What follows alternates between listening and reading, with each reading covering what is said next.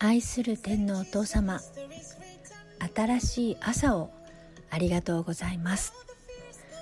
昨日の私はもういません。そして新しい私に変わっていきます。肉体はこのように日々衰えているかもしれませんが私たちの御霊は日々新しく強く成長しています。どうぞ今日も出会う人一人一人に神様の素晴らしさを伝えることができますように。どうぞ語るべき御言葉を与えてください。この祈りを愛するイエス様のお名前を通し見舞いにお捧げいたします。アーメン。おはようございます。AMI ジャパン花巻の幸子がお送りする今日も一日ハッピーデーの時間です。今日は狭き門を選ぶについて御言葉を聞いていきましょう。今朝にパスタアリエと陽子の今日の御言葉というライブ番組が Facebook や YouTube で放送されています。毎日聖書の御言葉とその解釈や活かし方、また賛美の歌も紹介されていて、まだ神様を知らない方にもクリスチャンにも大変恵み深い時間になります。私は友達の LINE にシェアしています。シェアした友達からは短い時間で見れるからいつも見てるよと感想をもらいます。パスターリエと陽子さんは素晴らしい笑顔で動画に出演しています。しかし、その笑顔の裏にはたゆみない訓練がありました。なんと、そのロケ地となる服部緑地公園までは、なんとなんと往復10キロもあり、そこまで徒歩で歩いているのです。岩手に暮らす私は毎日の移動は車です。近くのスーパーへの買い物も帰りに荷物が増えるからと車を使います。毎日往復10キロ私が早押しで歩けば行きだけでやっと1時間以上はかかります。彼女たちはそれぞれに忙しい予定があるでしょうから、それに間に合わせるために相当早く歩いているはずです。息が切れたり、足もガクガクしそうです。かなり大変な働きです。しかし、画面からはそんなことをみじんも見せず、爽やかな笑顔を見せてくれています。本当に見ていて気持ちよく、こちらも笑顔になる、そんな元気になる笑顔なんです。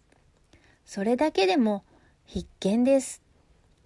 人生にはたくさんの選択があります。神様に祈っていても先が見えない私たちはその都度に迷います。私たちは物事を選択する場合、何を基準にしているでしょうか？この世の常識では楽な方、苦労しない方、得する方などが基準になりやすいですね。ことわざには苦労は買ってでもしろとありますが実際にはなかなか難しいです。マタイの福音書7章13から14節狭い門から入りなさい。滅びに至る門は大きく、その道は広いからです。そしてそこ、そこから入っていくものが多いのです。命に至る門は小さく、その道は狭く、それを見出す者は稀です。アーメン。神様は狭き門を選ぶように言っているのです。要するに、迷ったなら、まずは大変な道を選びましょう。というわけです。その道は私たちから見たら険しい道、未開の地でありますが、その道を神様が用意され、その道を整えて必ず守ってくださいます。狭き門を選び取る信仰は神様への絶対的信頼です。パスタ・リエと陽子さんの笑顔は毎日歩くという伝道の道を選びました。そこには救いを求めているまだイエス様を知らない人たちがたくさん待っているからなんです。またその動画により私のように励まされている人がいるからなんです。まさに生き様伝道です。私にも何か教会のため、伝道のためにできることを考える訓練がありました。自分は今、牧師見習いとして進学校の通信で学んでいます。だいたい1科目6時間くらいのビデオを見て、レポート提出があります。レポートの数は全部で70くらいあります。濃厚で食服いっぱいの授業ですから、それなりに時間を作り出し、じっくり学習しています。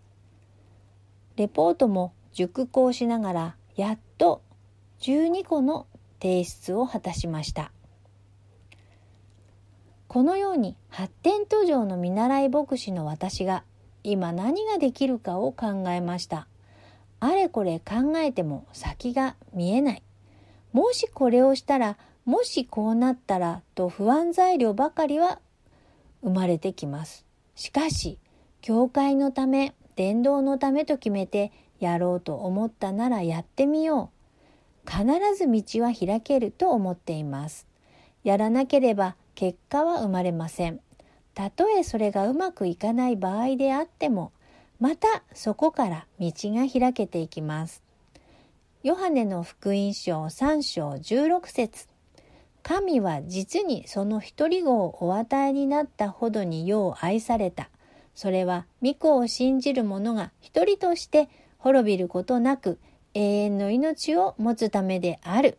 アーメン。神様のご意志はすべての人の救いです。自分が生きている間に芽が出て収穫を見ることができないこともあるかもしれません。コリント人への手紙第1、3章6から11節私が植えてアポロが水を注ぎました。しかし成長させたのは神です。そこで大切なのは植えるものでも水を注ぐものでもありません。成長させてくださる神なのです。植えるものと水を注ぐものは一つですが、それぞれ自分の働きに従って自分の報酬を受けるのです。私たちは神の協力者であり、あなた方は神の畑、神の建物です。与えられた恵み、神の恵みによって私は賢い建築家のように土台を据えました。そして他の人がその上に家を建てています。しかし、どのように建てているかについてはそれぞれが注意しなければなりません。というのは、誰もすでに据えられている土台の他に他のものを据えることはできないからです。その土台とはイエス・キリストです。アーメン。パウロがまいた種は今私のうちに神様が信仰の芽を育ててくださいます。このことはパウロが種をまいた時にはまだパウロの知らないことです。パウロの時代は今の私たちの置かれている状況よりも険しい伝道でした。だから勇気を持ち一歩を踏み出す。一歩踏み出したならさらに一歩、一歩前進です。神様のご意志は一人でも多くの人を救いたいのです。それは私が信仰に導くのではありません。私たちは畑を耕すこと、種をまくこと、水をまいたり、成長のための環境づくりをすること、イエス様が再臨する日のために備えておくということです。神様は何人信者を増やしたかではなく、何人に神様のことを伝えたかを望まれています。ローマ人への手紙12章3節私は自分に与えられた恵みによってあなた方一人一人に言います。誰でも思うべき限度を超えて思い上がってはいけません。いやむしろ神がおのおのに分け与えてくださった信仰の計りに応じて慎み深い考えをしなさい。アーメン。そのために私たちが持っているものでそれを成し遂げることができると聖書には書いてあります。自分の信仰が弱いから誰にも伝えられないのではなく伝えることで信仰が強められます。私が好きな信仰の先輩であるクリスチャンの萩元子の著作自由、協力、愛という本には自分が良くなってからと思うのは傲慢であるという箇所があります。神様は高ぶり、むさぼりを嫌います。イエス様を信じた私たちはイエス様の十字架の贖いにより義とされ、生とされました。わざわざ欠点や不足を探し、イエス様により聖なるものである自らを汚れたものにせず、感謝してこの祝福を伝えなくてはなりません。ローマ人への手紙12章16節互いに一つ心になり、高ぶった思いを持たず、かえって身分の低いものに順応しなさい。自分こそ知恵者だなど思ってはいけません。アーメン。へりくだる姿勢が人を引きつけ、神様に近づけます。私たちは神様に愛され、十分に恵みを与えられています。私たちがそれ以上に良くなるということはどういうことでしょう？コリント人への手紙第2、12章9節しかし、主は、私の恵みはあなたに十分であるというのは、私の力は弱さのうちに完全に現れるからであると言われたのです。ですから私はキリストの力が私を覆うためにむしろ大いに喜んで私の弱さを誇りましょう。アーメン。弱さに働く神様は強いお方。